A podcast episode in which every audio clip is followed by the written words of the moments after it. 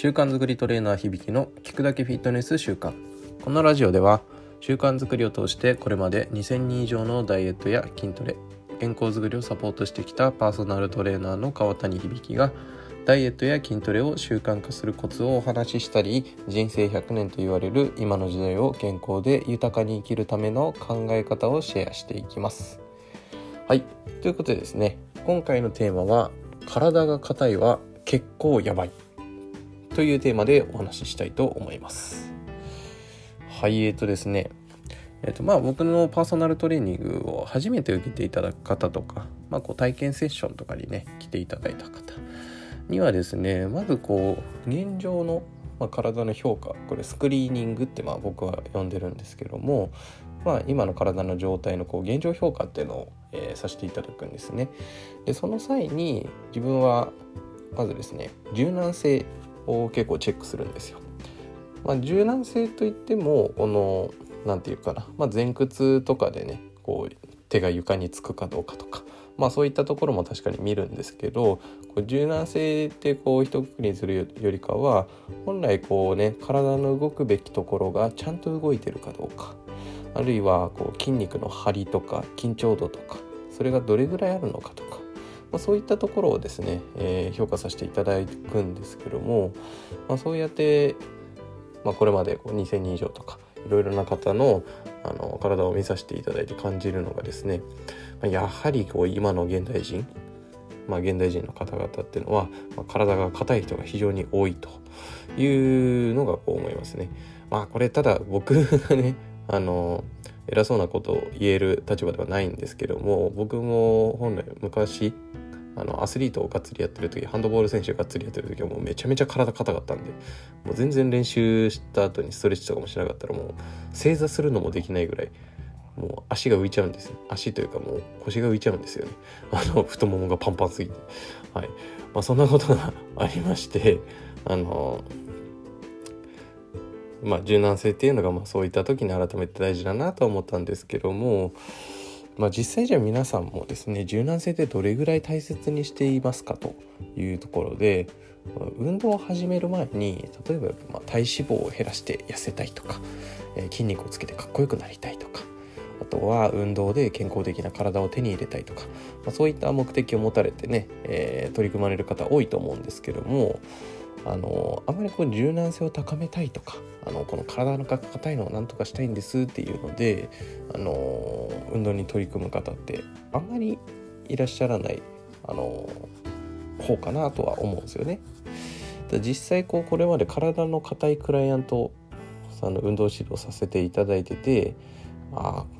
お客さん体硬いですね、みたいな、こうちょっと冗談交じりに言うと、あ、そうなんです、硬いんですよ、って言いながらね、まあこう笑いながら答える方がほとんどだったんですけども、あの、体操選手とかアスリートはベストとしてね、一般の方って、まあやっぱ大事なのは結構体の見た目だったりとか、あるいはこう健康面、状態面っていうところが、あの、まあ、良くなっていくこと変化すること、まあ、こういったところを大切にする人は多くてもですねこの自分の体が硬いことに対してあまり関心がないんじゃないかなっていうのを、えー、結構感じます。はいまあ、ですが、まあ、今回のテーマが、えー、ここになってくるんですが体が硬いというのはですね実は健康面とか体づくりの面でもですね結構マイナスなんじゃないかということが、えー、最近の研究で分かってきたんですね。はい、だどのような目的で運動するにしてもまずこう体の柔軟性を高めるってことはですね結構最初の段階ではかなり大切なことだと、え、いうのを考えております。はいじゃあまあどういうことなのかというのをこう詳しくご説明していきたいと思うんですけれどもえっ、ー、とですねまあ最初の結論としては体が硬いと、え、血管も硬くなる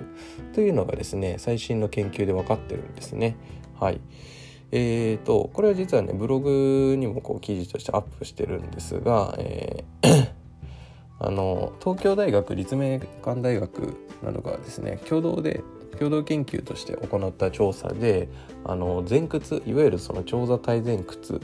のこの長さよくね学校で体力テストとかで皆さんやりましたよね。えーと、これの値とその血管の硬さっていうのをですね、まあ、測る測定指標があるんですけどこれ僕もよくあの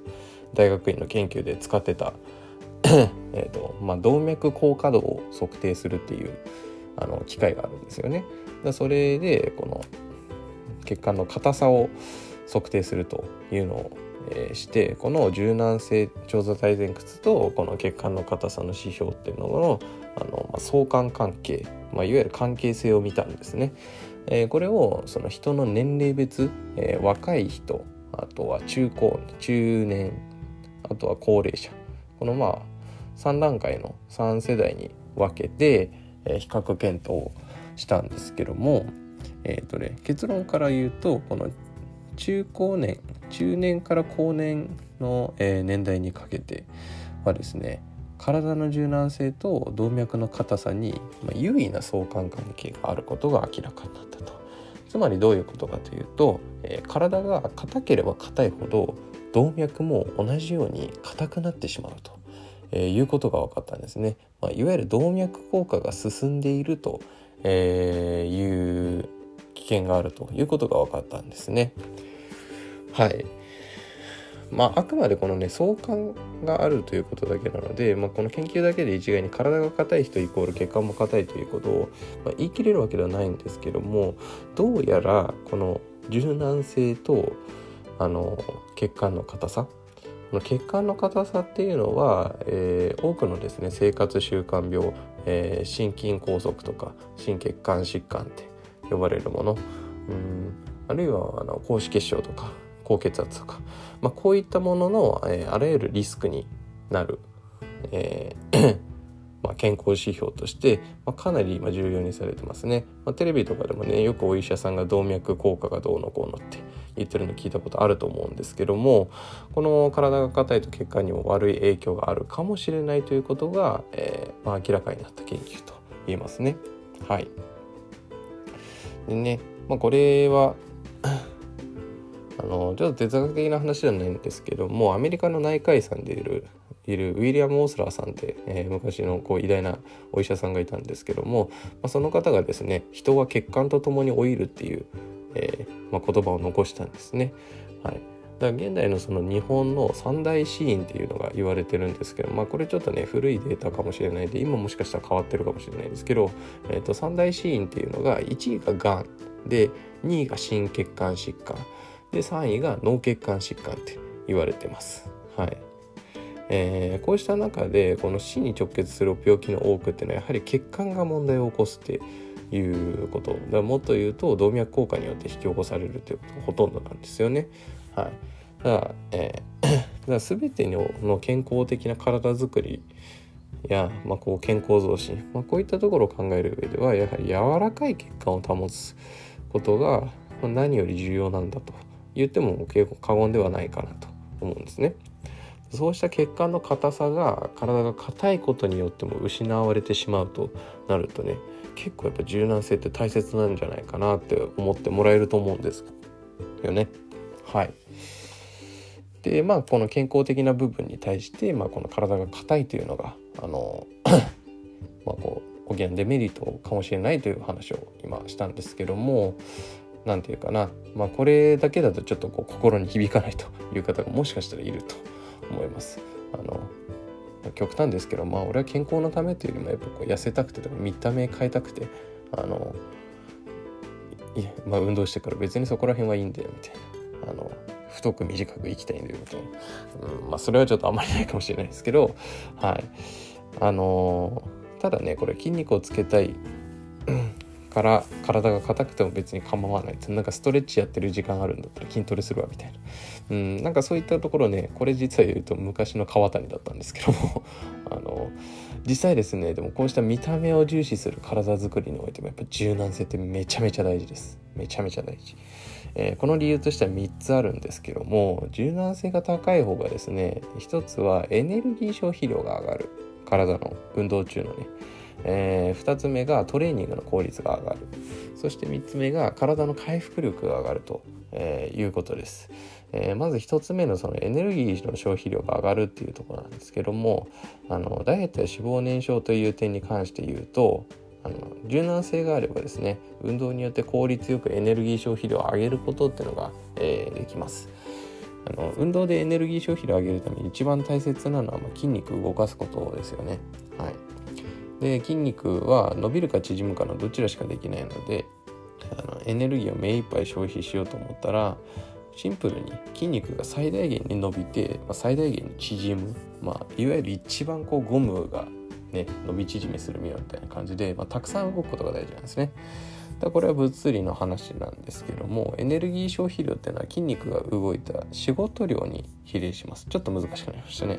あのこれね小学校の理科で多分習ったと思う小学校が中学校の理科での時間で習ったこの仕事量というものですね、えー、これに比例するんですけども、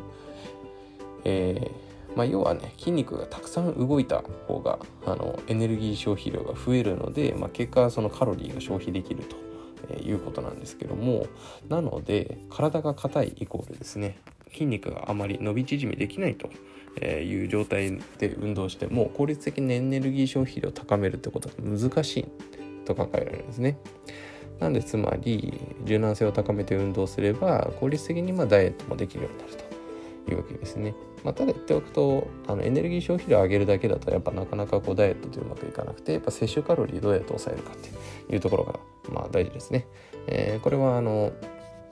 ダイエットは運動よりも食事よりも〇〇が大事っていうこう回で詳しく説明しているのでよかったらそちらも聞いてみてください。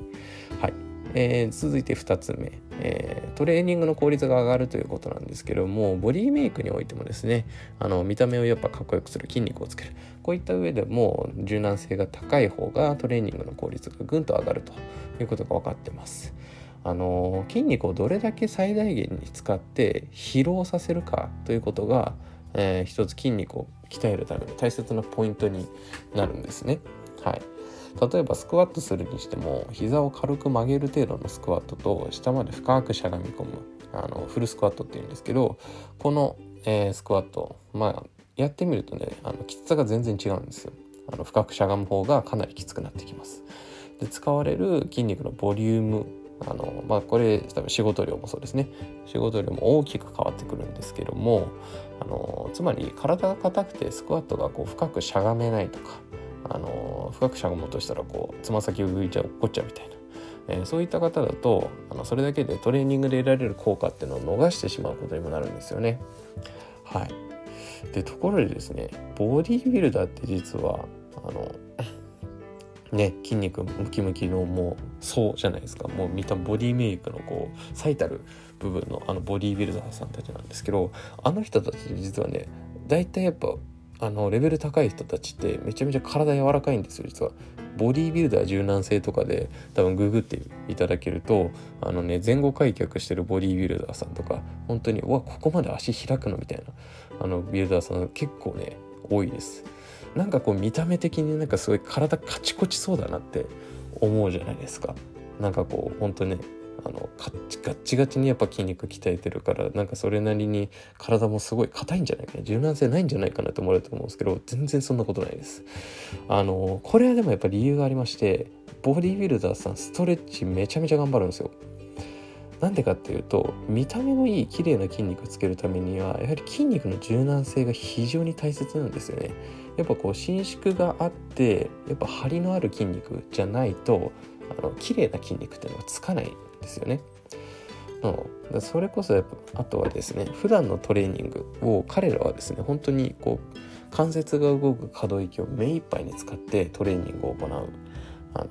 ことをするんですね。ほんと細かいところで筋肉使ってるとやっぱその小さい部分での筋肉しかつかない小さい部分のこの範囲で動ける筋肉しかつかないんでそれってやっぱりねこうなんか窮屈な筋肉ができちゃう。でやっぱあんまりこう見た目的にもいい筋肉ではなくなっちゃうんですよね。はい。でこういうふうにですねあの可動域目いっぱい使ってトレーニングを行いますしやはり柔軟性に対してねすごくこうあのシビアにやっているからこそ、まあ、あれだけ美しいあの筋肉がつくわけなんですよね。はい。だこのようにダイエットやボディメイクにおいてもですね柔軟性というのは間違いなくあった方がいいです。うん、内容では絶対あった方がいいというのが、えー、考えられます。はい、で3つ目、ね、最後なんですよちょっと今日の回は結構長いですね、えーと、もう一つ、えー、体の回復力が高まるということもですね一つメリットと言います実際、えー、柔軟性があれば体の回復力が高いという明確なエビデンスこれは実を言うとあんまないんですけどもあのですがね、まあ、傾向として、えー、体が硬い人は筋肉が非常に緊張していて疲れやすい体になってるということが多いですね。はい、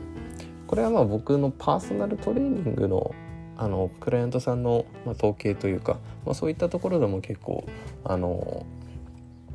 大きい部分なんですけどもよくですね、まあ、中高年、まあ、特におじいちゃんおばあちゃんとか、えー、こういった方にあの指導させていただくとなんかこう力抜いてくださいねって言ってもこう全然足の力が抜けないとか あのなんか常にこうグッと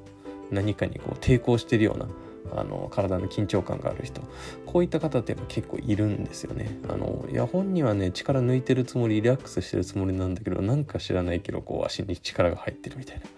な。はい。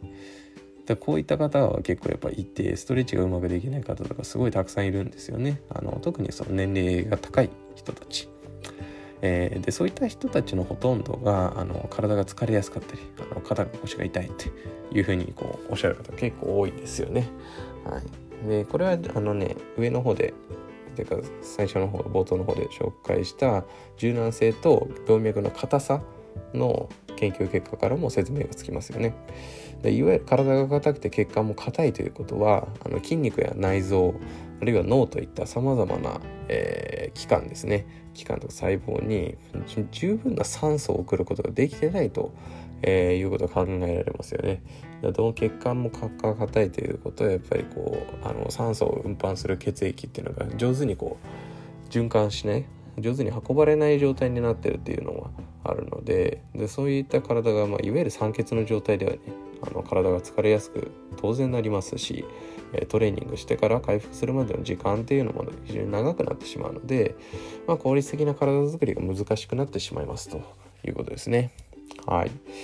えー、まだまだ続きます。えー、もう少しでも終わりますね。えー、ここまで読んで、あの、ここまで聞いていただければ、あの、体が硬いことが、この健康づくりにも体づくりにも非常にマイナスなんだよってことが、まあ、多少ないともお分かりいただけたんじゃないかなと思います。で、やはりですね、自分がクライアントさんに、えー、まあ、サポートさせていただく時もですね、この考えがどちらかというとベースにあるので柔軟性を高めた上で